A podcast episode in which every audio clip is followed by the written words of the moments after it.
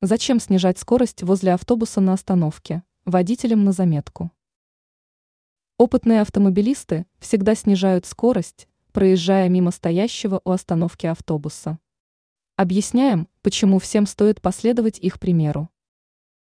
Зачем снижать скорость возле автобуса на остановке?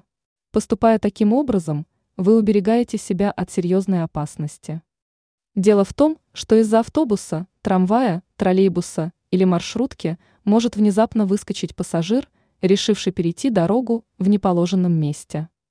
В такой ситуации важно успеть вовремя затормозить, что гораздо проще сделать, когда транспортное средство двигается с небольшой скоростью.